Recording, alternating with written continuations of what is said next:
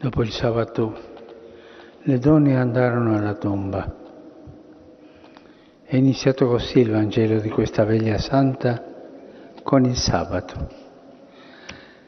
È il giorno del trido pasquale che più trascuriamo, presti dalla fremente attesa di passare dalla croce del venerdì all'alleluia della domenica. Quest'anno però avvertiamo più che mai il sabato santo, il giorno del grande silenzio. Possiamo specchiarci nei sentimenti delle donne in quel giorno. Come noi avevano negli occhi il dramma della sofferenza, di una tragedia in attesa accaduta troppo in fretta. Avevano visto la morte e avevano la morte nel cuore. Al dolore si accompagnava la paura. Avrebbero fatto anche loro la stessa fine del Maestro? E poi i timori per il futuro, tutto da ricostruire. La memoria ferita, la speranza soffocata. Per loro era l'ora più buia come per noi. Ma in questa situazione le donne non si lasciano paralizzare, non cedono alle forze oscure del lamento e del rimpianto, non si rinchiudono nel pessimismo, non fuggono dalla realtà. Di sabato compiono qualcosa di semplice e straordinario. Nelle loro case preparano i profumi per il corpo di Gesù. Non rinunciano all'amore. Nel buio del cuore accendono la misericordia. La Madonna di sabato nel giorno che verrà a lei dedicato prega e spera. Nella sfida del dolore confida nel Signore.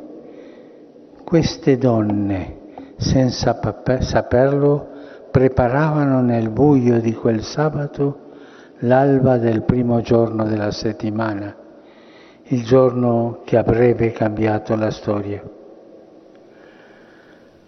Gesù, come seme nella terra, stava per far germogliare nel mondo una vita nuova e le donne, con la preghiera e l'amore, aiutavano la speranza a sbocciare.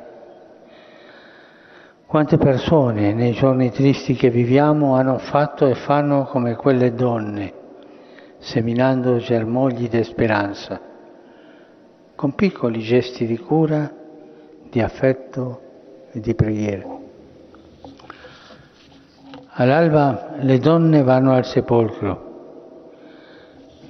Lì l'angelo dice loro voi non abbiate paura, non è qui, è risorto.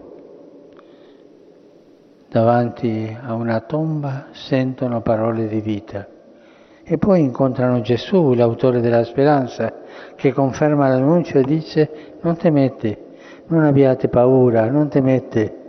Ecco l'annuncio di speranza. E per noi, oggi, oggi, sono le parole che Dio ci ripete nella notte che stiamo attraversando. Stanotte conquistiamo un diritto fondamentale che non ci sarà tolto, il diritto alla speranza. È una speranza nuova, viva, che viene da Dio. Non è il mero ottimismo non è una pacca sulle spalle o un incoraggiamento di circostanza con un sorriso di passaggio, no, è un dono del cielo che non potevamo procurarci da solo. Tutto andrà bene, diciamo con tenacia in queste settimane, aggrappandoci alla bellezza della nostra umanità e facendo salire dal cuore parole di incoraggiamento ma con l'andare dei giorni e il crescere dei timori, anche la speranza più, più audace può evaporare. La speranza di Gesù è diversa. Immette nel cuore la certezza che Dio sa volgere tutto al bene, perché persino dalla tomba fa uscire la vita. La tomba è il luogo dove chi entra non esce, ma Gesù è uscito per noi, è risorto per noi, per portare vita dove c'era morte, per avviare una storia nuova dove era stata messa una pietra sopra.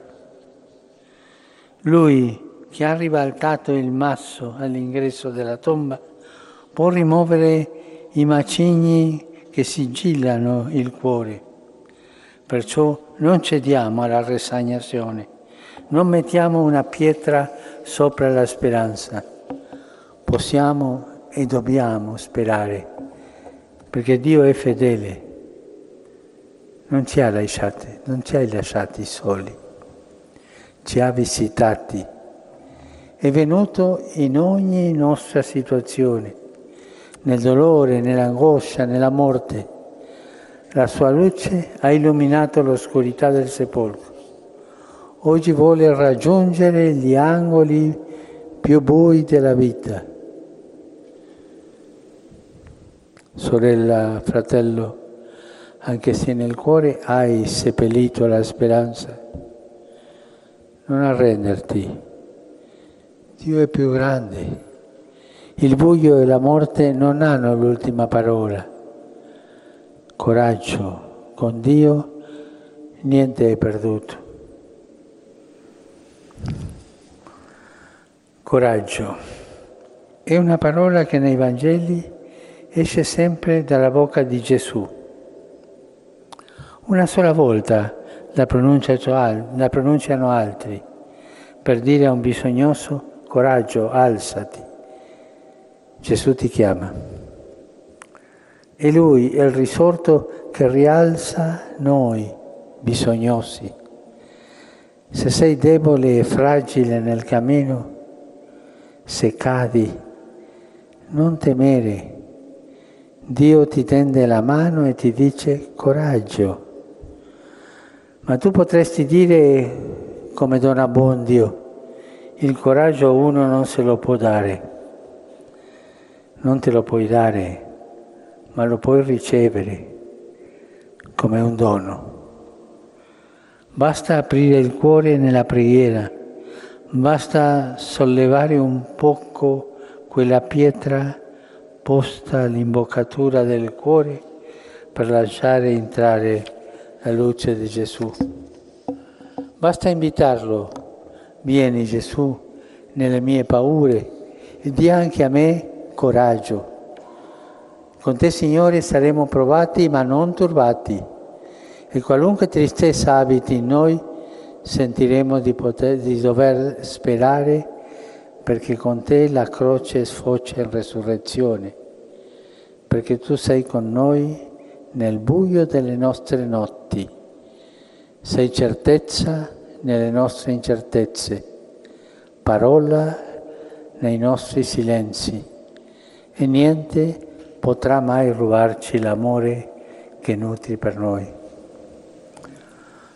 Ecco l'annuncio pasquale, annuncio di speranza. Esso contiene una seconda parte, l'invio andate ad annunciare ai miei fratelli che vadano in Galilea, dice Gesù. Vi precede in Galilea, dice l'angelo. Il Signore ci precede, ci precede sempre. È bello sapere che cammina davanti a noi, che ha visitato la nostra vita e la nostra morte per, per precederci in Galilea, nel luogo cioè che per lui e per i suoi discepoli richiamava la vita quotidiana, la famiglia, il lavoro. Gesù desidera che portiamo la speranza lì, nella vita di ogni giorno. Ma la Galilea per i discepoli era pure il luogo dei ricordi, soprattutto della prima chiamata ritornare in Galilea e ricordarsi di essere stati amati e chiamati da Dio. Ognuno di noi ha la propria Galilea. Abbiamo bisogno di riprendere il cammino ricordandoci che nasciamo e rinasciamo da una chiamata gratuita di amore. Ah, nella mia Galilea. Questo è il punto da cui, da cui ripartire sempre, soprattutto nella crisi, nei tempi di prova, nella memoria della mia Galilea. Ma c'è di più. La Galilea era la regione più lontana da dove si trovavano, da Gerusalemme. E non solo geograficamente, la Galilea era il luogo più distante dalla sacralità della città santa.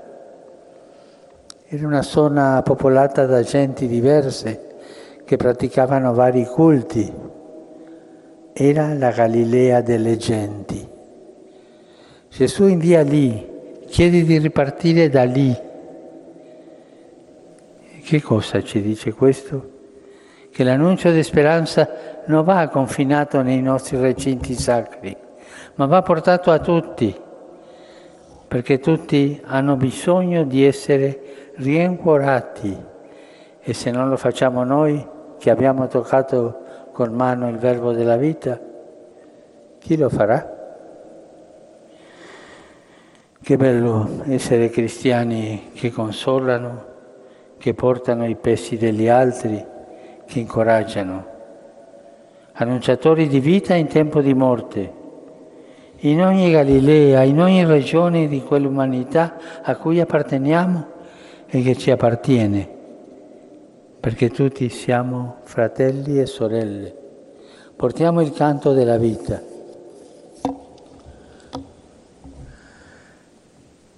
Mettiamo a tacere le grida di morte. Basta guerre. Si fermano la produzione e il commercio delle armi, perché di pane e non di fucili abbiamo bisogno. Cessino gli aborti che uccidono la vita innocente. Si aprano i cuori di chi ha per riempire le mani vuote di chi è privo del necessario. Le donne alla fine abbracciarono i piedi di Gesù, quei piedi che per venirci incontro avevano fatto un lungo cammino fino ad entrare e uscire dalla tomba. Abbracciarono i piedi che avevano calpestato la morte e aperto la vita della speranza. Noi, Pellegrini in cerca di speranza, oggi ci stringiamo a te, Gesù risorto, voltiamo le spalle alla morte e apriamo i cuori a te, che sei la vita.